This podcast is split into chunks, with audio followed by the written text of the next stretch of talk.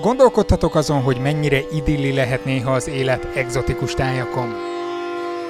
Félmeztelen nénik kiment a folyóba, fogta a rákot, a halat, a nem tudom mit csinált, megebédeltünk. És mi mindent vállalnátok be ezért? De akkor végig kell menni mondjuk egy fogreszelési ceremónián, ahol lereszelik a, a felső fogsorod első hat fogát. Na meg ott vannak azok a számunkra furcsa szokások is. Már eltemetett holtakat kiássák, felöltöztetik, és hazaviszik egy napra. És persze a betegségek, Most már ki kéne jönni a maláriának. meg a környezet állapota. Azért nem egyszer fölkaptam a kezemet, hogy hozzám ért egy medúza és vagy zacskó. Szóval Kicsit mindenki kapjon így, így észbe, hogy azért mi benne vagyunk a, a föld lakosságának a legjobb 5%-ába, és azért annyira nem rossz itt a helyzet. Sziasztok, én Zsíros László Róbert vagyok. A Szertár Podcast mai 121. adásában Balira látogatunk. Arra a részére, ami jó eséllyel nem jön velünk szembe egy utazási iroda hirdetésében. De mielőtt belevágunk, köszönöm az adás két szponzorának a támogatást. Egyrészt a Görbebögre kávézónak, ami a helyszínt biztosítja. Ez az a hely, ahol kávék, teák és sütik mellett ördöglakatokkal és logikai játékokkal is játszhattok. A Görbebögre kávézót Budapesten a Rökszilárd utca három szám alatt találjátok, a Rákóczi tér közelében. Másrészt pedig azoknak is köszönöm, akik havonta egy jelképes összeggel előfizetnek a szertárra a www.patreon.com per szertár oldalon. Ők, illetve ti teszitek lehetővé, hogy ezek az adások rendszeresen elkészülhessenek. Ha még nem tettétek, havonta akár csak egy sajtburger árával is támogassátok a szertár projektet. Köszönöm! És most térjünk vissza Indonéziába. A mai vendégem nem csak élt ott, de két társával együtt fejébe vette, hogy egy négy részes dokumentumfilm sorozatot forgat az ott élőkről. A hangja sokatoknak talán ismerős lehet, hiszen a 15. adásunkban már járt nálunk, akkor húsevő növényekről beszélt. Az adás címe az volt, hogy... Aki húsevő növényt teszik, az vegetáriánus-e? Valami ilyesmi. Igen, és ezzel már meg is szólalt Csapó Andris, aki két év Sziasztok. után visszatért ide. Szia! Szia Laci, szia Stock mindenkinek. Annak idején abban az adásban elmondtad, hogy te nagyon-nagyon szeretnél Indone- Indonéziába eljutni, vagy legalábbis visszajutni, mert hogy neked ez az álmaidnak a, a nem tudom, ne továbbja.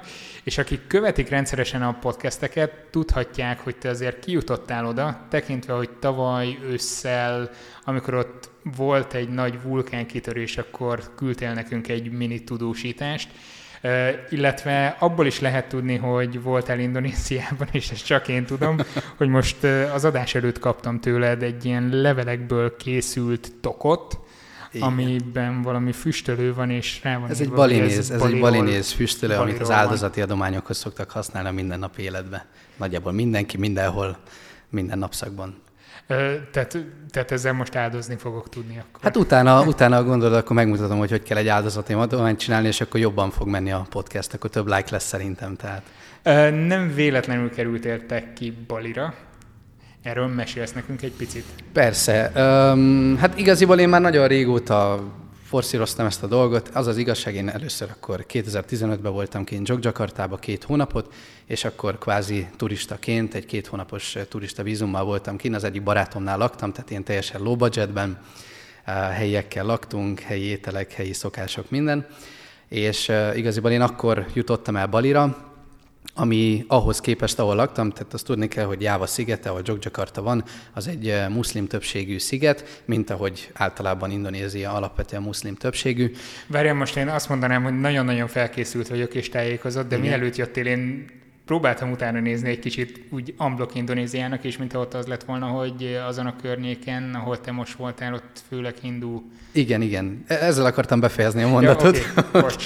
hogy én a muszlim szigetre átmentem Balira, ahol pedig hindu vallás maradt meg, ami az úgynevezett balinész hinduizmus, aminek a gyökerei azok Indiából származtatóak, de a, a balinéz, animista gyökerekre épült rá. Azt tudni kell, hogy Balin már több mint 5000 éve élnek, tehát hogy vannak ilyen leletek, amik 5000 évre tehetőek vissza, és persze megvolt nekik is, a, a, mint természeti népeknek, megvolt nekik is a, a, a, a meglévő hitviláguk, és igaziból erre jött ez a, ez, a, ez a hindu befolyás, amit beleépítettek a vallásukba. Tehát nagyon sok közös dolog van az indiai eredeti, vagy hát eredeti, tehát ott is azért elég sok réte van ennek, de hogy a, a, az indiai hinduizmussal egyszerűsítsük le ezt ennyire, de megvannak persze az animista szokások is ugyanúgy. És az, hogy most kijutottál, annak volt azért konkrét célja is, tehát szerettél volna Igen, egy tehát, tehát visszatérve én, én, én azon gondolkodtam, hogy hogy lehetne akkor ide visszajutni, Balira hosszabb távra. Akkor most lelőttem előre, hogy dokumentumfilmről lesz szó, igen. Remélem belefér az adásba. Igen, szóval, szóval én megpályáztam ugyanazt az ösztöndíjat, ez a Dharma Siswa nevű ösztöndíj, amit a Kristóf barátom, akinek kim voltam, és hát szerencsére elnyertem, és olyan nagy mázlim volt, hogy én Balira kerültem. amúgy ezt mindenkinek... Ja, akkor te ott nem választhatsz, hogy hova mész, hanem kapsz egy ösztöndíjat, aztán jutsz Úgy valahova. működik, hogy, hogy tehát írni kell egy motivációs levelet, önéletrajzolt, miért szeretnél kimenni, papírokat beadni, tehát mint egy normális pályázatnál, ezt amúgy az indonéz nagykövetségen kell elintézni, és megjelölhetsz két egyetemet én az egyiket azt Balira, a másikat csak Jakartára jelöltem annó, és én Balira kerültem. De egész Indonéziában rengeteg egyetem van, ahova lehet menni. A Földön azt hiszem, hogy 650 ember kapja meg ezt az ösztöndíjat évente. Neked a mesterszakod tudománykommunikáció, nem tudom mi az Igen. egészen pontos megnevezés, az Tudománykommunikáció a természettudományokban MSC. Köszönöm szépen. Előtte biológus voltál? Én voltam két évig biológus, de ott összevesztem a biokémiával, és végül környezettan diplomát szereztem meg, ott pedig természetvédelem szakirányon. Na, ezek után mit tanultál te Indonéziában? Na, hát ezek után én nyelvet tanultam, indonéz nyelvet, és tehát ezt úgy mondják, hogy Bahasadam Budaya, ez azt jelenti, hogy a nyelv és kultúra.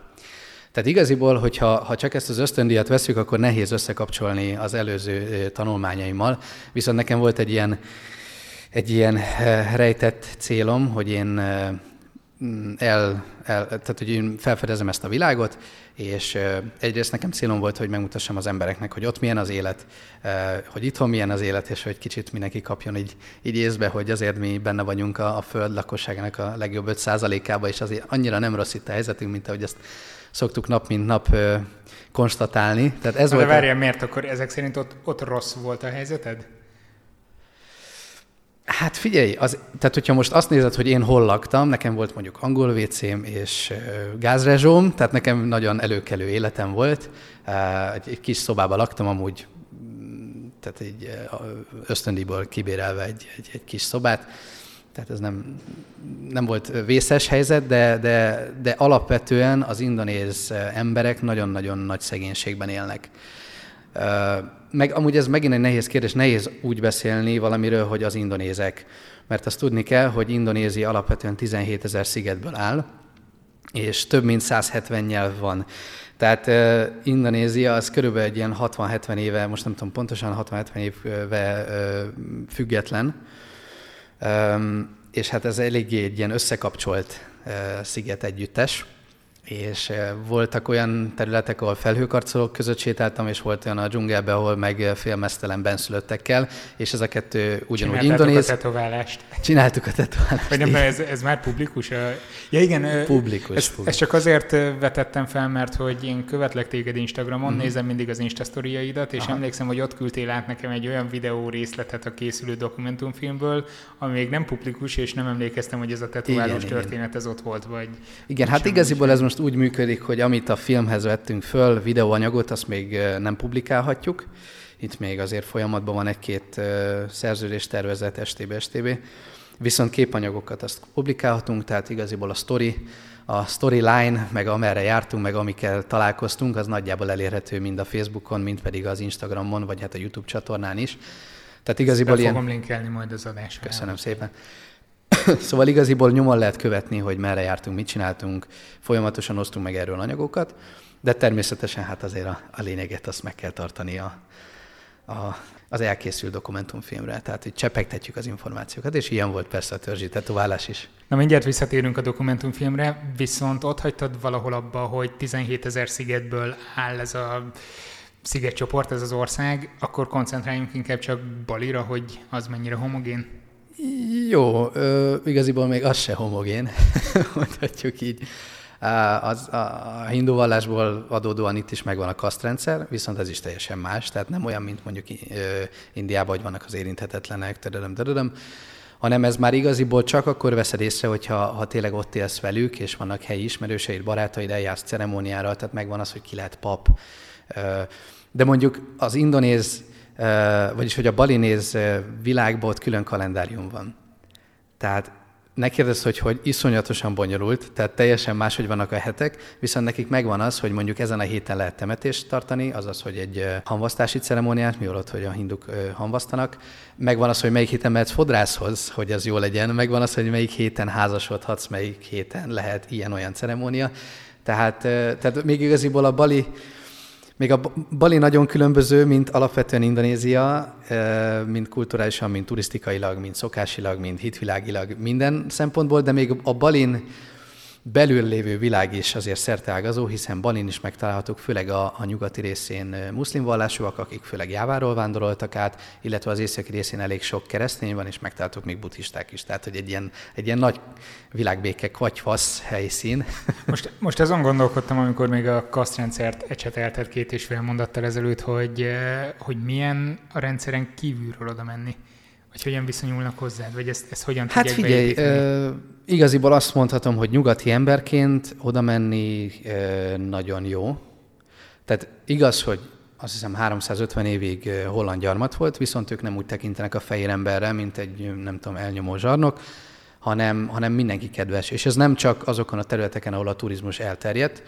Tehát én voltam olyan szigeten, ahol így, így nem nagyon láttak fehér embert az elmúlt hónapban, vagy tödöröm, tödöröm, és így ugyanúgy mindenki mosolyog, kedves, fotózkodik veled, átölel, Mr. Bro, boss, jönnek a megszólítások, minden, mindenki megpróbálja azt a három-négy angol szót elejteni, amit megtanult az élete során, és akkor nagyon mosolyog és ölelget. Tehát egy igaziból van egy szavuk rá, amúgy ez a bulé, ez azt jelenti, hogy a, a nyugati turista, de persze bele tartozik Ausztrália is, tehát nem földrajzilag hát nyugati, a nyugati hanem világ, a, a nyugati világból érkező emberek.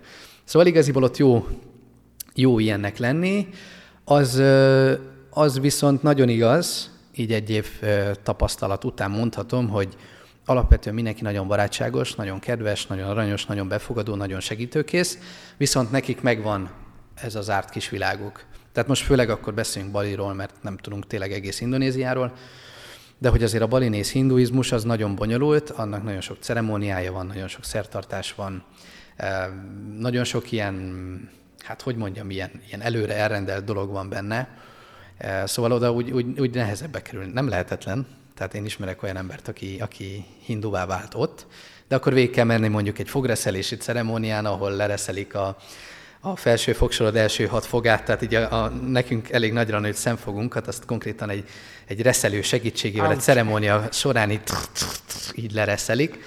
Ennek is megvan a háttérmondája. Ennek az a lényeg, ezt általában amúgy pubertás után szokták elkezdeni, és... Ebbe, ebben benne vagy, tehát... Hát ebbe, ebbe úgy erősen bele, belecsúsztam már, és a házasság előtt szokták megejteni, mert hogy ennek az a lényege, hogy elvileg ez a hat fog jelképezi a hat olyan fő bűnt, ami a, hát a házassághoz nem túl e, e, erényes, tehát mondjuk, hogy a, a kedves férj vagy feleség ne csalja meg a másikat, akkor a szemfogokat visszafaragják, mert az, az visszább faragja a, a vágyakat is. Hát nem tudom, hogy ez mennyire igaz, de, de elég érdekes hagyomány lehet. Viszont mennyire sikerült neked beilleszkedni, vagy belelátni abba a kultúrába, amit meg szerettél volna eredetileg ismerni? Tehát, hogyha ki kéne pipálnod, hogy a tudó listádon uh-huh. meddig jutottál el, teljesen... Én, én úgy vagyok vele, hogy ki tudnám pipálni, csak azért kérdezem, mert nagyon sok ismerősömnek látom a Facebook oldalán, hogy Balin voltak, uh-huh, nyaralni, uh-huh. nem tudom, nászúton, itt ott, persze, ott, vagy eltöltenek persze. ott akár több hónapot is. Ehhez képest azért egy más útvonalat. Hát figyelj, e, e, ennek két, két síkja is van. Egyrészt az, hogy, hogy azért egy év alatt akarva, akaratlanul is látsz olyan dolgokat. Tehát, hogyha most, ha nem is vagy igazából érdekelt így a, a, a kultúrában, természeti dolgokban, döröröm, döröröm, ha csak robogózol, és mondjuk most volt szerencsén nagyon sok turistának belefutni, hogy Ubudban meghalt a királynak a, a felesége, és hát egy hamvasztási ceremónia volt, amire egy hónapot készültek, és konkrétan egy 26 méteres bambusz toronyba rakták bele először a holttestet, amiből átrakták egy körülbelül 10 méteres bikaszarkofágra, amit nyilvánosan felgyújtottak a tér közepén, úgyhogy előtte körülbelül egy ilyen 120 ember vitte rohanva, úgyhogy a tömeg így, így szét kellett válnia, tehát mint egy ilyen, nem tudom, ilyen foci huligánok úgy rohantak a, a, a bikával, és hát egy ilyen egy órán keresztül óriási lángok, balinész ceremónia végig látod a királynőnek a holtestét, tehát ez egy, ez egy erősen erősen... Erősen előtt attól a kultúr, Igen, tehát, és én ennek igaziból valahol nagyon örülök, mert én azt tapasztalom, hogy, vagy hát azt tapasztaltam 25 éven keresztül, hogy itt a nyugati világban azért a halál, meg a, a születés, meg ezek az ilyen életszerű dolgok, a, amik, amik hát életszerű dolgok, több milliárd éven keresztül itt voltak körülöttünk, amit nem is vettünk észre, mert pár évünk van rá, de ezek itt nagyon el vannak mismásolva, tehát, és ott pedig, hát ez egy érdekes dolog, majd a dokumentumfilm résznél visszatérhetünk, hogy találkoztam konkrétan egy éves halott asszonynal, aki a kis szobában lakott, ameddig nem gyűlt össze a 24 bivaj, hogy levágják és túlmessen a túlvilágra. Na most e, e, ebbe így belegondolva az éghajlat ismeretében nem tudom, hogy ez milyen, milyen lehetett. Uh, igen, értem, értem, mire gondolsz, viszont uh, fejlő... a tabu is másolunk, tehát... igen. Fejlődik a techno- technológia, és már, tehát ez a népcsoport, ez a Toraja népcsoport, ahol, ahol egy évet várnak, vagy hát addig várnak, ameddig nem gyűlik össze a a megfelelő bivaja a ceremóniához. Ott eh, most már formalint fecskendeznek a, a holtesbe. Tehát az már nem úgy működik, mint régen, hogy bebalzsamozzák, és akkor olyan kellemetlen, hogy ott a nagyi a szobába, de ott úgy el van. És akkor élik a nagyik körül az életüket? Olyannyira élik vagy a nagyik körül az életüket, hogy azért. minden nap visznek neki enni, minden nap az unokák beköszönnek neki, hogy szia nagyi, elmentünk, amikor hazajönnek, köszönnek neki, amikor ott voltunk, konkrétan simogatták a fejét, beszéltek hozzá. Tehát igaziból az ő vallásvilágukban amúgy nagyon érdekes, mert hogy ők keresztényé váltak, de itt is ugyanúgy felelhető az ősi hagyomány, tehát egy ilyen keverék. És, és itt tehát tényleg megvan annak a hagyománya, hogy a, ha, amíg nem jut el a ceremónia által kvázi a mennyországba, mert hogy ők így mondják, hogy a mennyországba az ember, addig ő nem halott, hanem beteg. Tehát betegnek tekintik. Tehát van, van egy ilyen nagyon érdekes hozzáállása ez az egészhez. És nekik ez nem furcsa. És az a furcsa, hogy nekünk se volt furcsa. Tehát ott álltunk, ott volt mellettünk egy egy éve uh, halott asszony, és teljesen normális volt az egész. Hozták a kaját, beszélgettünk, és tehát ezt nem tudom elképzelni mondjuk itt a, nem tudom, a Rákóczi téren, hogy most ott feküdne egy halott nő, e, és hogy így ezt így konstatálnak az emberek, hogy igen, az emberek meghallak, és ez az élet része. Na, nagyon pragmatikus kérdés, mi lesz a kajával, amit visznek a nagyinak? Hát ez, ezen én is gondolkodtam, mint nyugati ember, aki nem tudja elengedni ezeket a dolgokat, hát azt ugyanúgy visszaviszik a konyhába, tehát ne veszi meg. Hát ez egy ilyen, inkább egy ilyen gesztus. Aha. Viszont van egy olyan ceremónia augusztusban, ez minden évben megrendezik, amikor a már eltemetett holtakat kiássák, felöltöztetik, és hazaviszik egy napra. És itt azért vannak ilyen 7, 8, 9, 10, 11 éve meghalt emberekről is szó, tehát konkrétan, mint hogyha egy ilyen zombi apokalipszis lenne, nagyon érdekes, hogy rá lehet, hogyha, hogyha valakit érdekel, a Google-on keressen rá arra, hogy Toraja, eh, Halloween, mert hogy így, így, így terjedt el ez így az interneten, döbbenetes képeket lehet látni, hogy a nagypapa katonaruhába felé felöltöztetve, de hát egy csontváz, egy ilyen bőraszott csontváz, amit így visznek haza, meg ott van az ebédnél, meg nem tudom. Higiéniai kérdéseken is gondolkodom most, de inkább, inkább beszéljünk átvezetésképpen a magáról a dokumentumfilmről, jó, hogy ezek jó. mind benne lesznek majd. Jó, jó, jó. Igen, igen, igen, ezek mind benne lesznek. Hogyan épül fel maga a film, vagy hogyan terveztétek az egészet, hogy mit szeretnétek bemutatni? Azért elég sok minden lenne ott a természeti világtól egészen az ilyen kulturális dolgok. Persze. Öm, hát igaziból nagy bajba voltunk a tervezésnél, mert, mert tényleg hát, hát tehát végtelen téma van. Nehéz helyzetben volt a zsűri, annyi minden közül kellett válogatni. Igen, és azért tegyük hozzá, hogy a, a, a, a Rita, 30 Rita, aki a sárgaruhás lány néven blogol, és a, a Mátai Andris barátom, ő az utazgatók.hu csinálja, ők jöttek velem a filmen, és a Rita, ő körülbelül három évet töltött már Indonéziába, Andrisnak ez volt az első útja, Tehát igaziból a Ritának is már volt egy olyan, olyan sőt, hát neki egy nagyon merítése volt, mint nekem, hogy mit kéne belerakni, meg hogyan. Tehát voltak, igaziból csináltunk egy ilyen top 10 listát, akkor azt szűkítgettük, akkor szűkítgettük az alapján is, hogy most mennyi fér bele időbe, pénzbe, tadadam, tadadam, és akkor a végére jött ki az, hogy, hogy négy uh, indonéz, uh, hát hogy mondjam, etnikumot, népcsoportot fogunk meglátogatni, és ez a négy, a, az első a toradzsák voltak, amiről most az előbb meséltem, a, a bika ceremónia és a holt néni. A következő népcsoport az a badzsók voltak, vagy ahogy, ahogy őket hívják a, a tengeri cigányok, és ők, ők megint nagyon érdekes. De akkor most elsorom az egészet, és akkor utána kijövünk. Már akarom kérdezni, hogy ők vajon mit csinálnak a tengeren a halottal, de, de szerintem majd lesz. Menjünk szerintem sorba, mert aztán itt összekutyulunk mindent. Tehát ők voltak a második népcsoport. A harmadik népcsoport az a Mentawai, az egy törzs, tehát ez a mai napig törzsként élő törzs a dzsungel közepén, Puleo Siberut szigetén. Ezt lehet, hogy jegyzetelnem kell, mert nem fogok tudni visszakérdezni. De... Mentawai. Le se tudom írni, tehát Mentawai. Csak nem jével, mint a vaj, hanem íve. Jó. Szóval mentawaiok, és a negyedik az pedig kézenfekvően Bali, és hát igaziból úgy voltunk vele, hogy, hogy Baliról nagyon sok ember nagyon sok mindent tud már. Tehát azért ez benne van kb. minden turisztikai brosúrában, és töröröm, töröröm. Viszont ezáltal, hogy mi ott élünk a Ritával, nagyon sok olyan dolgot megtapasztaltunk, amiről, amiről az emberek nem tudnak.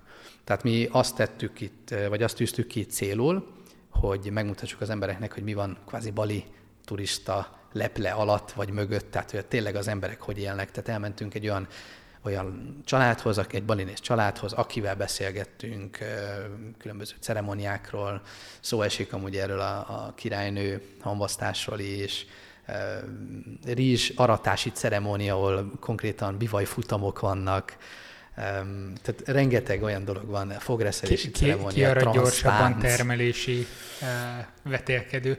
Hát ne, nem, nem ilyen szempontból, konkrétan úgy néz ki, mintha Ben Hurba lennél, tehát ilyen bivajfogatok vannak feldíszítve, csak így a, a kerekükön szerencsére nincsen ez az ék, ami meglincseli a másikat. De hát tehát az is eszméletlen. Tehát azt tudnék, hogy Indonéziában semmi nem biztonságos, ezt így kijelenthetem. És amikor van egy ilyen rendezvény, az végképp nem. Tehát így konkrétan nem az, hogy stadion van, vagy kordonok, hanem így van egy földút, ahol így futnak a bivajok, és így, és így simán kisodródnak, meg kieshetnek, meg minden ilyen több tonnás állatok. Tehát ez Mi a helyzet a vagyonbiztonsággal? A vagyonbiztonság viszont meglepően jó. Tehát én ezt bizton állíthatom, hogyha, tehát attól nem kell félni, hogyha mondjuk valaki utazni megy Indonéziába, hogy most mi történik a cuccaival, meg ellopják, meg nem tudom. Tehát attól, ez is egy ilyen csodálatos dolog, hogy ott élnek mély szegénységbe, de hogy hogy nem, tehát nem, nem jellemző egyáltalán. Most én nem azt mondom, hogy nem történt, mert nekem is mondjuk egyszer ellopták a bukós isakomat. Mondjuk tegyük hozzá, hogy Indonéziában az úgy működik, hogy leparkolsz a motoroddal, és rárakod a bukós isakot, és ennyi. Tehát ott hagyod. Tehát ha azt veszed, hogy egy év alatt egyszer lopták el, akkor az azért megnézném Budapesten, hogy milyen rátát mutatna a kettőt. Tehát Viszont itt nincsenek bivajfutamok, szóval. Viszont nincsenek bivajfutamok, igen. Valamit valamiért. Igen. Ö, többi népről is mesélsz egy kicsit, vagy néhány, eh, néhány érdekességet kiemelsz? Mármint közül? ezekről a népcsoportokról? Aha. Persze, hát akkor menjünk tovább. Akkor a toradzsákat, az nagyjából a legérdekesebb részét elmeséltem, persze ott is még elég sok minden van. Majd a filmből kiderül, Majd a filmből valamit kiderül, igen. Uh, hát a következő népcsoport az a bádzsók voltak, vagyis hogy a tengeri, a tengeri cigányok. cigányok ezt megjegyeztem. Igen, igen. És nagyon érdekes népcsoportról beszélünk, ez eredetileg nem indonéz hanem nekik a, a gyökerük az a Fülöp-szigetekről van. És, Azt hittem Amerika, mert hogy otthonos a tengeri.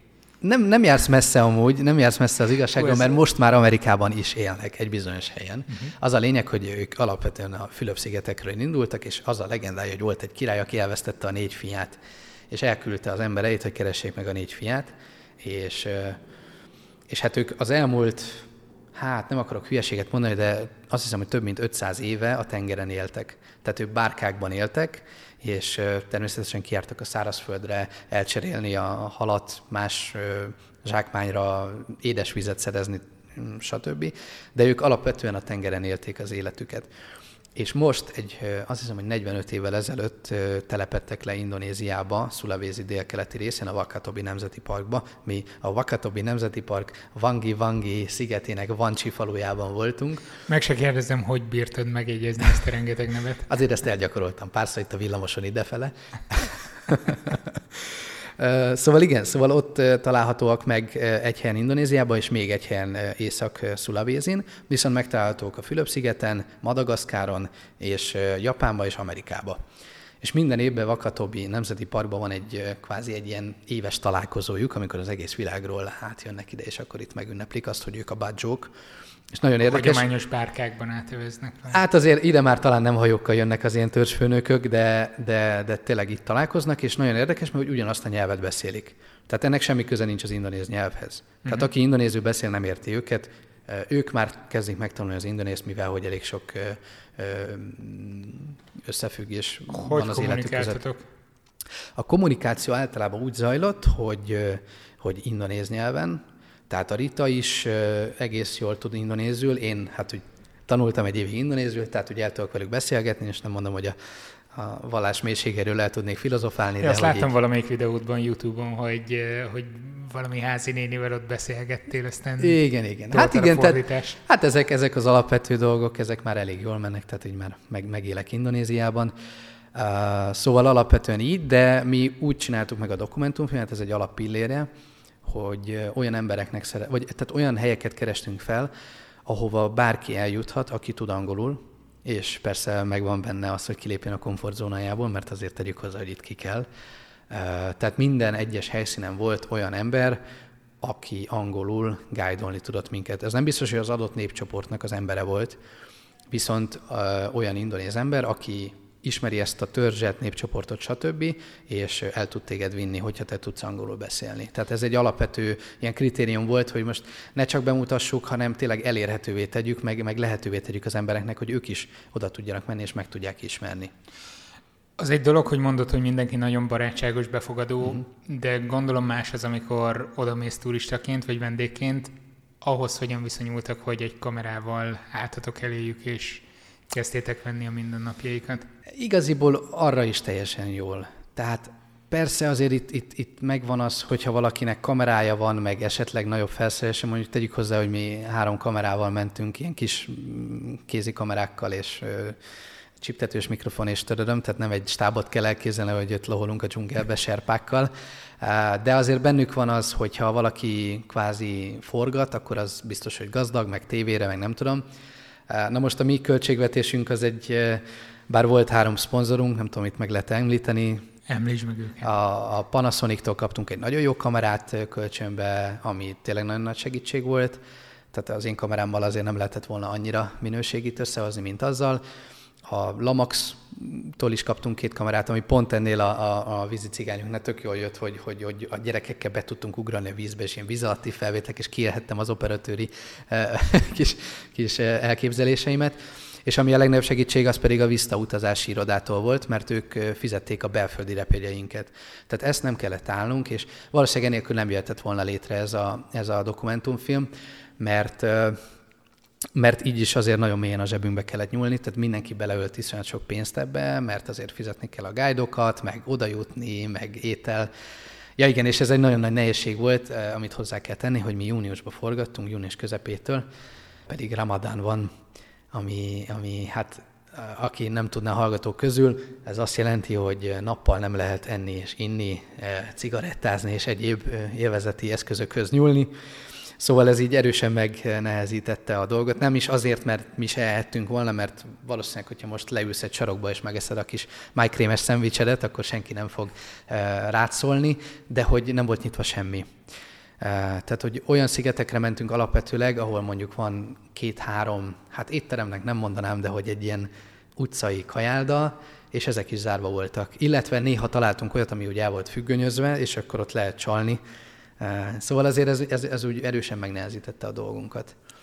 Azt mondtad az előbb, hogy elég sok pénzt bele kellett ölnötök, mm. itt azért motoszkál bennem a kérdés, hogy ezt, azt miből teremtettétek elő? Igaziból mi ezt egy éve tervezzük. Konkrétan a fú, most meg nem mondom melyik piacon, de forgattuk a nincs kifogást a, a, a Mátai Andrissal és a 30 itával. A 30 ita volt az alanyunk, mint Indonéziába élő utazó, és akkor mi így beszélgettünk, hogy, hogy amúgy tök jól dolgozunk együtt, és hogy én is kín leszek valószínűleg Indonéziába, akkor már tudtam, hogy meg lesz az ösztöndíj, és hogy így kéne valamit csinálni, és akkor, akkor onnan jött, hogy akkor, akkor a, a törzsekkel csináljunk valamit. Tehát igaziból nekünk már benne van a fejünkben egy másfél év ez a gondolat, és folyamatosan mi is raktunk félre, meg nekem nagyon nagy segítség volt, ezt nem, nem biztos, hogy kifejtettük, hogy ez a Dharma Sziszva ösztöndi, ez, ez fizet havonta 3 millió rúpiát. Tehát igaziból... Én nem nagyon tudom mihez Igen, bocsánat, a rúpia, a rúpia, tehát 3 millió rúpia az 60 ezer forintnak felel meg 59 ezer, 8 ezer, valahogy ilyesmi. Azok mennyit Tehát ér? azt, azt, ha, azt mondom, hogy Indonéziában az egy hónapban megvagy hogyha nincsenek nagy igényei. Tehát, hogyha úgy, úgy élsz, mint én, hogy egy szoba, van hozzá egy gázrezsód, meg egy angol WC, akkor, és mellette eszel, meg van egy Na, motorod. Akkor, akkor rakjuk csak ezt kontextusban. Mennyibe kerül ez a, ez a luxus albérlet, amiben voltál? Amiben én voltam? Igen, hát ez, ez a, a szoba meg a gázrezsó. A szoba meg az angol WC. Mondjuk meg a gázrezsó. Ez, ez, indo, ez, azt mondanám, hogy átlag indonéz viszonylatban mondjuk ilyen 20 ezer forint, 20-25 ezer forint, persze ez mérettől is függ meg, elhelyezkedéstől, hogy a városban hol van. Persze, Én, 8. kerület, vagy... Hát 8. vagy 7. vagy 11. nem mindegy. Balin átlagban ez egy olyan 30 és 40 körül van. Én nagyon a lokálba éltem, tehát én a főváros Denpasszárnak az északi részén, ahol hát nem sok fehér ember fordult meg, de mondjuk én ezt szerettem volna, hogy tényleg ott a helyiekkel, a, a helyi életbe, a helyi nyelven kelljen elboldogulnom. Én ott valósítottam meg, és ott várja, mennyit fizettem. Igen, hát 28 ezer forintot fizettem. Plusz még venni kell áramot, mert ott veszed az áramot, és akkor az külön van, meg külön veszed a gázt a gázrezsóhoz, meg külön veszed a vizet, tegyük hozzá, nincs ivóvíz a csapból, tehát a, a vizet ilyen 19 literes gallonokkal kell venni. 10 forint volt a motorbérlés, a benzin a 150 forint. Ja igen, tömegközlekedés az nincs, tehát erre készülni kell, hogyha valaki húzamosabb ideig megy Indonéziába, azt tanuljon meg robogozni, mert anélkül nem lehet megélni. Tehát anélkül nem lehet. Én úgy mentem ki, hogy, hogy nem tudtam, sőt féltem tőle, én férfiasan bevallom, tehát ez engem, engem az elején vittek, ez odáig fejlődött, hogy a végén már hárman mentünk a motoron, és én vezettem. és akkor néha még egy görög dinnye, meg egy kamera, meg egy, eh, tehát hogy közbe felvenni valamit. Tehát, Figyelj ezt a gördülékeny átvezetést. Na. Vajon a mentavajtós tagjai is ugyanígy járnak-e a robogóval? Igen, nagyon-nagyon jogos a kérdés. Az az igazság, hogy eh, egy része igen. Tehát hozzá kell tenni. Törzsnek lehet őket hívni, vagy, vagy A mentavajt az törzsnek, a szuku, a szuku, tehát mentavajt szuku alapvetően ez a neve. A többire nem szeretem használni ezt a szót, Igaziból azért, mert a törzs, a törzs, ha azt mondod, hogy törzs, akkor az emberekben tényleg egy ilyen dzsungelben élő, félmeztelen, dárdával unga-bungázó népcsoport jut eszembe nem általában. ők voltak azok, akik a tetkút csinálták? De ők, tehát azt mondom, hogy rájuk hát, használható. Hát pont ilyenek, igen, tehát, rájuk használható a törzs. Csak Aha. azt mondom, hogy a toradzsákhoz, meg a, a tengeri cigányokhoz annyira nem eh, passzol ez a törzs kifejezés a magyar megítélés szempontjából.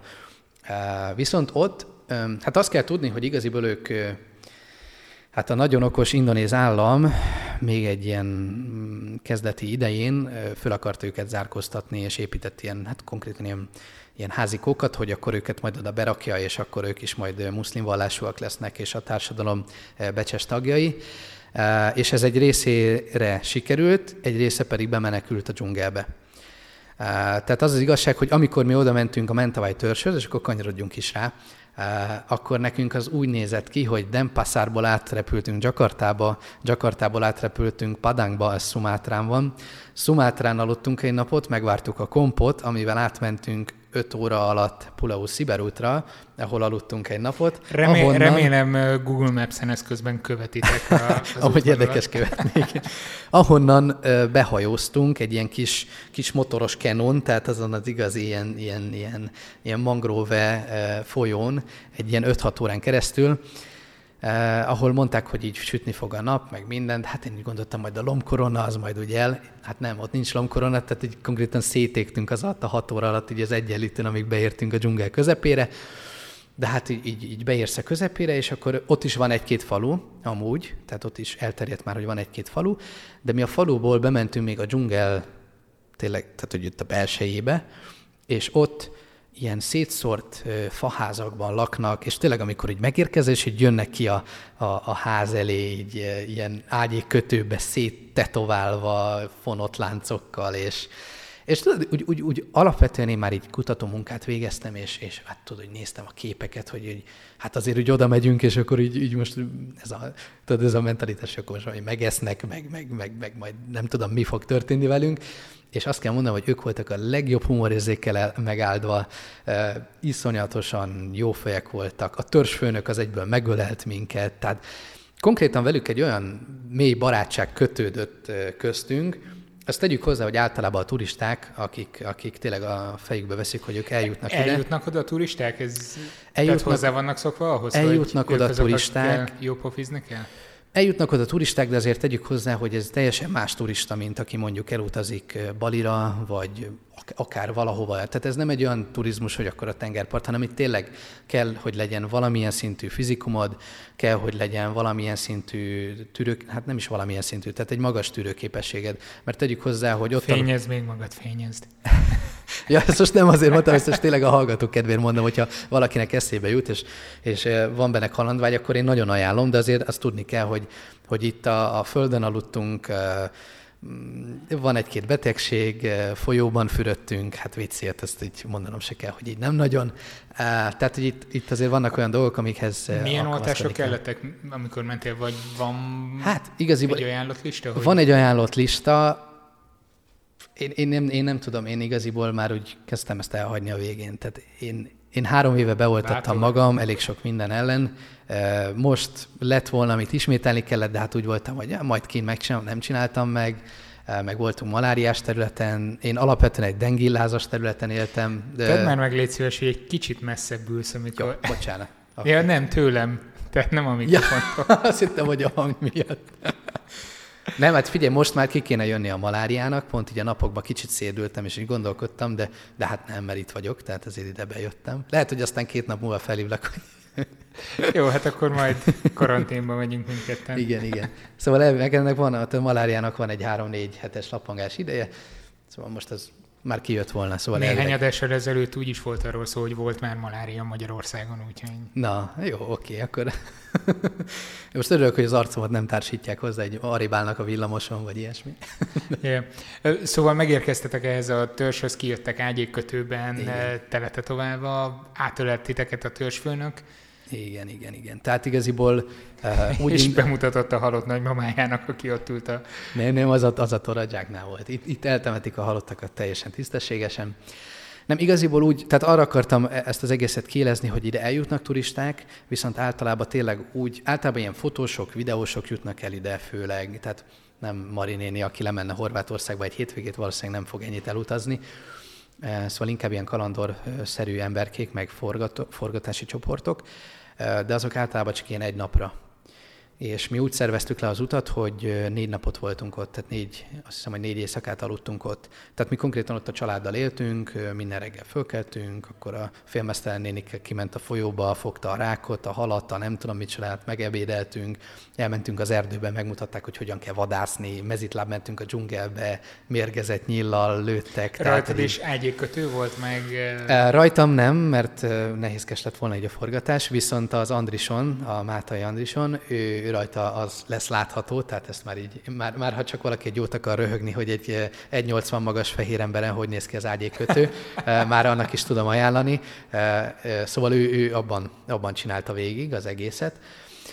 És hát nagyon érdekes volt. Tehát... Ehhez hogy viszonyulnak, hogyha, hogyha felveszed az ő, nem tudom, szokásaikat, ruháikat? Nagyon örülnek neki. Vagy Tehát röhögnek. Most, ők... most egy ottani podcastben éppen ezt tárgyalják ki, hogy itt volt ez a barom Hát áram nem nagyon van. Hát áram és térerő nem nagyon van, azt hozzá kell tenni. Ez megint egy nehéz, nehézség volt a forgatás szempontjából. Azt hogy oldjátok meg? Úgy oldottuk meg, hogy egyrészt vittünk nagyon sok pótakumulátort, meg powerbanket, Másrészt pedig volt egy, egy olyan guide aki el tudott menni minden este egy faluba. Tehát ő konkrétan onnan elment egy faluba, ahol este, hát talán 8-tól hajnalig volt valamennyi áram ilyen generátorral, és akkor ott tudtuk feltölteni az akkumulátorokat a második napra. De hát azért ez, ez sose biztos. Tehát én voltam olyan szigeten, ahol egy hónapig nem volt áram. És így meghajó se. Tehát lehet a nélkül is élni. Lehet, természetesen lehet. Sokkal Senkinek boldogabban erre szokták mondani. Ha abba születsz bele, akkor valószínűleg igen. Mennyire igaz, amit itt uh, szoktak nagyon gyakran mondani, hogy oké, okay, szegénység van, de uh-huh. sokkal boldogabbak, mint mi vagyunk. Aha. Ez megint egy nagyon kényes kérdés, és, és nekem ez igaziból ott, ott jön le, hogy az emberek természetesen így a blog, vlog, meg minden által azt látják, hogy persze, hát én Balin élek egy évet, és gyönyörű helyekre eljutok, és gyönyörű képeket csinálok. Csak természetesen ennek megvan az a háttérültője, hogy, hogy iszonyatosan nagy hát hogy mondjam, komfortzóna kilépéseket kell ahhoz megvalósítani. Tehát, tehát még a, még a balin... lehet, hogy ez a komfortzónádnak a része, hogy te szeretsz ilyen helyekre menni, tehát... A része, a része de azért, azért, azért el kell, hogy mondjam, hogy egy év után nagyon jó volt hazajönni. Tehát itt az, hogy, hogy, hogy a csapból tényleg ihat az ember, itt tisztaság. A csapból is vízfolyik, tisztaság van, tömegközlekedés van, tehát hogy így el tudsz jutni ából a bibe. Tehát az az igazság, hogy egy év alatt nagyon fel tud az gyülemleni, hogy A-ból B-be eljuss, az mindig motorral, akkor mindig dugó van, akkor szembe jön egy ceremónia, akkor nincsenek nem, azok. Nem is tervezed akkor, hogy veszel itt egy robogót. De amúgy gondolkodtam rajta, mert eléggé megszoktam, csak úgy voltam, hogy kéne egy két-három hét asszimilálódás, mert azért ott úgy mész a járdán, meg a a mindenfele, tehát ilyet egy sávok azok Kedves ilyen... hallgatók, vigyázzatok, hogyha is látjátok robogóval, mert Igen. lehet, hogy még nincs hozzászokva. Tehát alapvetően egy baloldalos közlekedés van, tehát most pont, amikor édesanyám a reptéről vitt, akkor így, így felkiáltottam, hogy de hát szembe mész a forgalommal, tehát így egy év alatt megszokja az ember. Meg hát a, a sávok azok ilyen, ha van, akkor az ilyen tájékoztató jellegű, igen, hogy javasolta a baloldalon menni, de hát azért bárki bárhol. Szóval tényleg nagyon sok olyan dolog van, akár abból kifolyólag, hogy a nyelvet, tehát hogy, hogy angolul azért Balin már viszonylag sokan tudnak, de azért a sose lesz az az igazi. Nekem nagyon hiányzott az anyanyelv, meg az itteni légkör. Tehát, tehát, igen, tehát ilyenek. Tehát amikor ja, mondjuk egy dologról ottan... tudom, hogy nagyon hiányzott neked. Na, micsoda? A sajtos tejfölös lángos. Ú, hát a sajtos tejfölös lángos, hát azt próbáltam egyszer összehozni, természetesen tejföl nincsen, a sajt az aranyárban van, tehát ott annyira nincs kultúrája a sajtnak Hát és igen, hát az a rizsliszt az meg kicsit más. Tehát, tehát a, én amondó vagyok, hogy, hogy én iszonyatosan hálás vagyok, gyönyörű év volt, annyi ö, élmény volt benne, hogy csak na, de azért nagyon fárasztó, és ez persze nem jön át általában, meg hát azért tegyük hozzá, már szó volt a vulkánkitörésről, azért ott, ott vagy európai emberként, akinek a legnagyobb katasztrófa az, hogy néha volt egy nagyobb szél, vitt meg egy, egy árvíz, vagy nem tudom, hogy tegyük hozzá nagy katasztrófa, nem arról van szó. Ja, igen, De... ez még ez nem került bele az adásba, mert hogy még előtte beszéltük, amikor uh-huh. a vulkánkitörésről beszéltünk, hogy ez mikor is volt, és nem mondod, hogy még folyamatosan van. Tehát... Igen, igen. Tehát ez is egy olyan dolog, ami úgy, úgy, úgy amikor úgy, úgy berobbant a médiába, tehát amikor először kitört a vulkán, az azt hiszem, hogy október eleje volt, hogyha jól emlékszem. Persze ez egy nagy hír volt, 63-ba tört ki utoljára az agung, akkor több mint 10 ember halt meg. Tehát az tényleg egy nagy kitörés volt, ez egy 3000 méternél magasabb vulkán, és amúgy egy szent hegyként tisztelik, tehát ott megvan annak a jelentősége is, hogy akkor most ez a hegy mocorog. Tehát ennek megvan a balinéz világban is egy külön ö, ö, jelentősége is. Voltak olyan ö, hírek is, hogy, hogy arra gondoltak az ott lévő hindu papok, hogy, hogy a hegy az kvázi megelégelte, hogy a turisták Tudni kell, hogy a szent helyekre nem mehet be hölgy, amikor éppen a periódusa zajlik. Ennek ne, nem csak, ne, tehát ennek nem csak egy ilyen szexista oka van, te sem mehetnél be, hogyha mondjuk van egy olyan sebed, ami nyílt seb. Ennek a vérrel van összefüggése, hogy egyszerűen egy szent helyre nem, nem kerülhet vér, mert az a démonoknak egy ilyen hívószó. És volt egy ilyen tézis is, hogy nagyon sok olyan turista mászta meg az agungot, aki erre nem figyelt oda, és hogy ezt megelégelték a démonok, és töröm, töröm. Tehát ennek is volt egy ilyen kis, kis kitérője. De akár így, akár úgy, azért ott vagy európai emberként, és, és hallod, hogy hú, kitört a vulkán.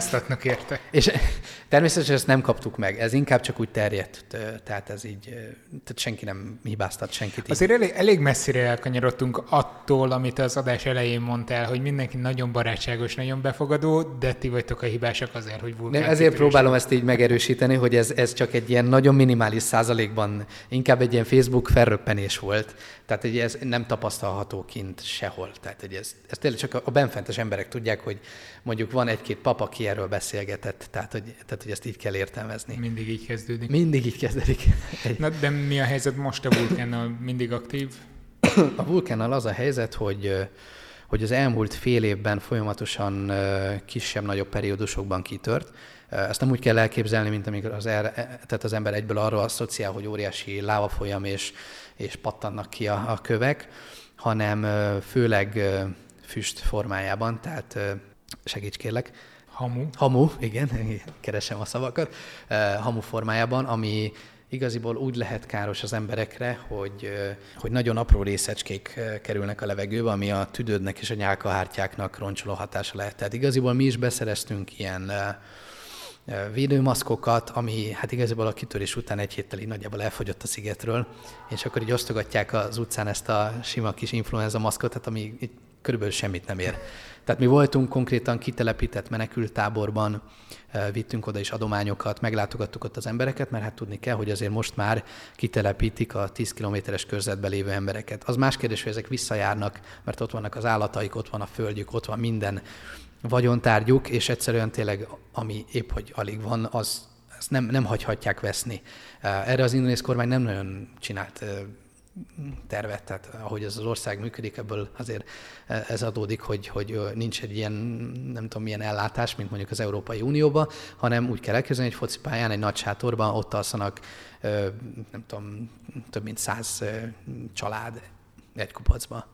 Ez is megjelenik majd a Erről van, erről van egy videó a, a YouTube-ban, ez a dokumentumfilmben már nem fér bele sajnos, mert ez egy annyira külön tematika, hogy ezt nem tudjuk ebbe belesülíteni. Nagyon sok ilyen dolog van, ami, ami nagyon jó lenne, és így nagyon próbáltunk egy kicsit arra is gondolni, hogy esetleg arra rámenni, hogy mennyire megterheli Balit a turizmus, iszonyatosan, tegyük hozzá, tehát konkrétan az esős évszakban a szemetet mossa be az összes faluból, tehát nincs hoz, nincsen szemétgazdaság, tehát hogy van egy szeméttelep, ahol így lehánynak minden, Szerangán szigetén, de hogy így ez, ez, ez nem megoldott, tehát konkrétan az esős évszakban Kuta és a nyugati part az áll a szemétben. Az a tengerpart, ahol a turisták mennek.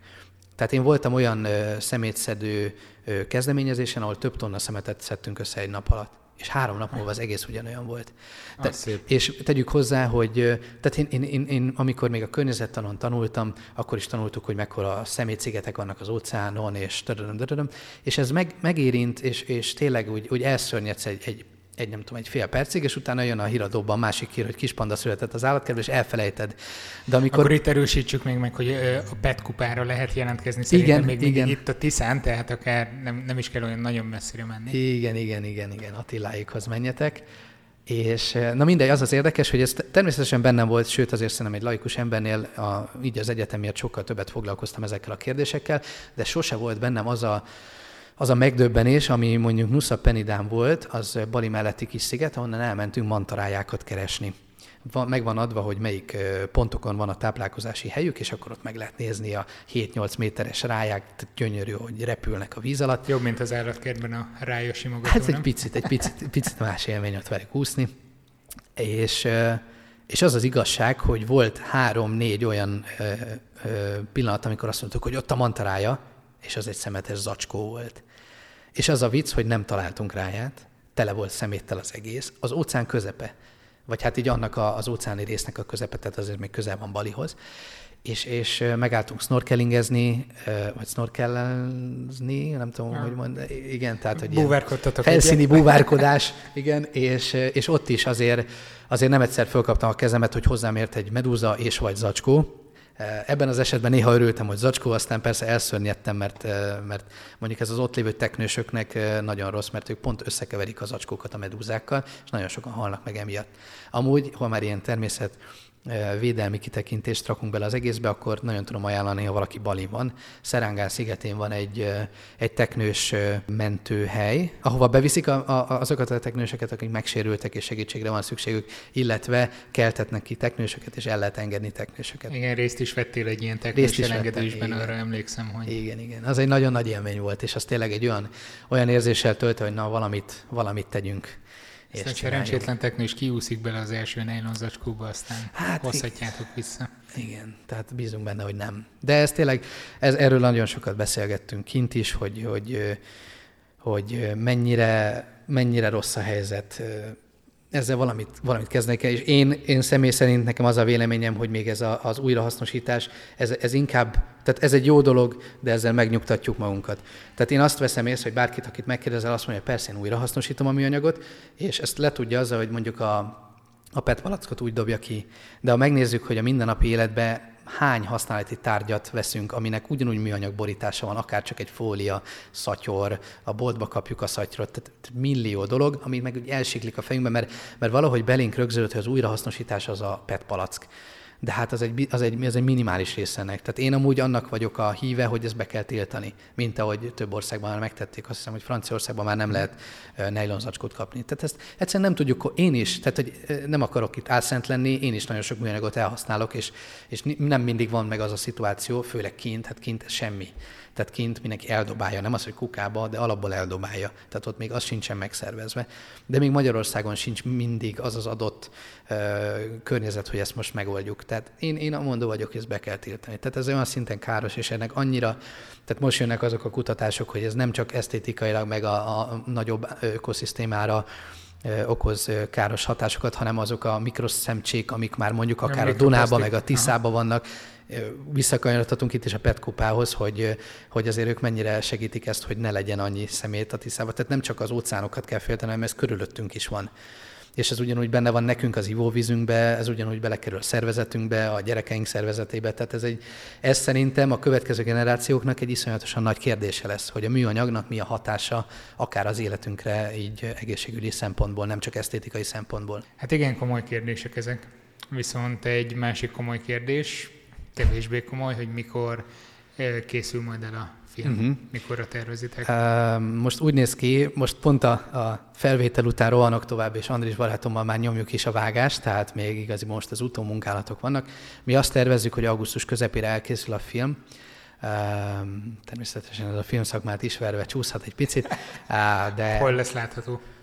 Hát ezt egyelőre még nem mondhatom el, tárgyalunk tévécsatornával, de egyelőre az van a szerződésünkben. Most azt kéne hogy... mondani, hogy ez a mm, lesz látható, és akkor kisípolom aztán olyan, mint egy benfentes infókat tudnék, de nem én se tudom.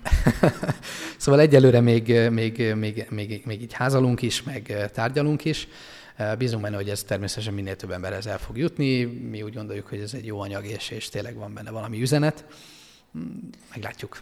Annyit hozzá tudok tenni, hogy azok alapján, a részletek alapján, amit én mm. láthattam belőle, eszméletlen szép lesz. Köszönöm szépen. Úgyhogy ez mindenképpen jó. Viszont volt egy videó a csatornádon, Igen. azt hiszem talán a legutolsó vagy utolsó előtti különböző emberek mondták, hogy mi az, ami Balint tetszik nekik. Indonéziában, igen. Ja, egész igen, Indonéziában. Igen, igen, igen, igen. mi az, amit te hazahoznál onnan? Mm, igaziból biztos, hogy, hogy azt a fajta ilyen emberi szabadságot, ami kint megvan. Ez furán hangzik, mert ott azért vannak korlátozások, de, de, de az emberek közötti az a, az a bizalom, az a segítőkészség, az a, az a befogadás, ami ott megvan az emberek között, azt én nagyon hiányolom innen. Tehát tényleg nekem most egy kicsit furcsa, furcsa ebbe a közegbe megint ide visszazökkenni, Mm, tehát kint tök normális, hogy mész az utcán, és valakire rámosolyogsz, csak mert, mert ez az alapvető, és ő visszamosolyog rád. Valami történik az utcán, azt megbeszélitek, akkor ott össze, összejön négy-öt ember, és beszélgettek, vadigenek, és megkérdezitek, honnan vagytok, mert azért azt tegyük hozzá, az indonézeknél is megvan ez a honnan jöttél, mert hát különböző szigetekről, tehát ott is uh-huh. nagy különbségek vannak. Szóval én biztos, hogy ezt, ezt az elfogadást elhoznám, meg ezt a, ezt a, ezt a ezt a könnyedséget, vagy nem, nem is tudom, hogy ezt hogy fogalmazza, meg ezt át kell élni igaziból, ami, ami ott kint van. Tehát ez egy varázslatos dolog, az biztos, hogy elhoznám. Meg persze a természeti szépségeket. Át akarod még élni? Két évvel ezelőtt úgy fogalmaztál valahogy, hogy ez neked a nagy álmod, hogy eljuss oda. Megint el szeretnél menni? Figyelj, én, én, én most, most úgy fogalmaznék, hogy nagyon jól érzem magam itthon, nagyon vártam. Tehát most én úgy érzem, hogy főleg ezután, hogy, hogy, hogy fölvettük, megcsináltuk, meg én is azért egy évnyi anyagot összegyűjtöttem, Nekem most van egy olyan fázis az életemnek, amikor ezt itthon rendszerbe kell foglalni, mert tegyük hozzá, hogy ott nagyon nehéz rendszert vinni az életedbe.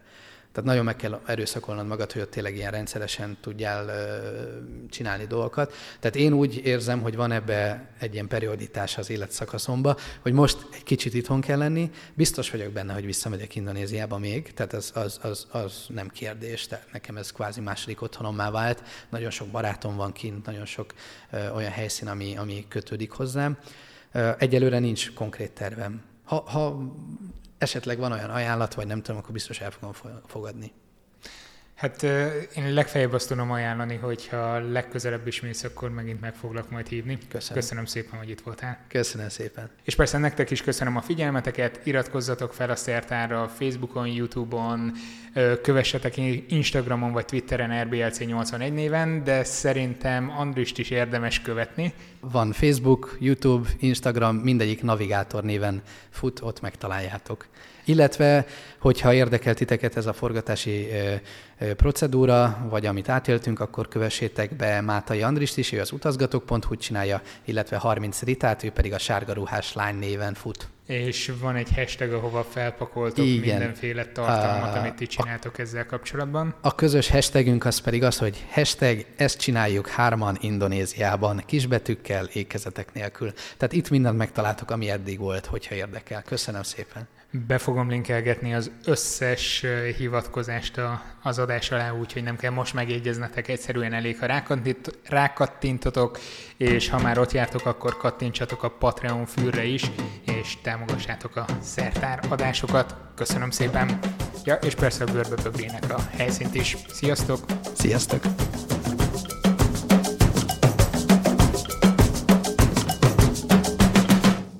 Ez a műsor a Béton közösség tagja.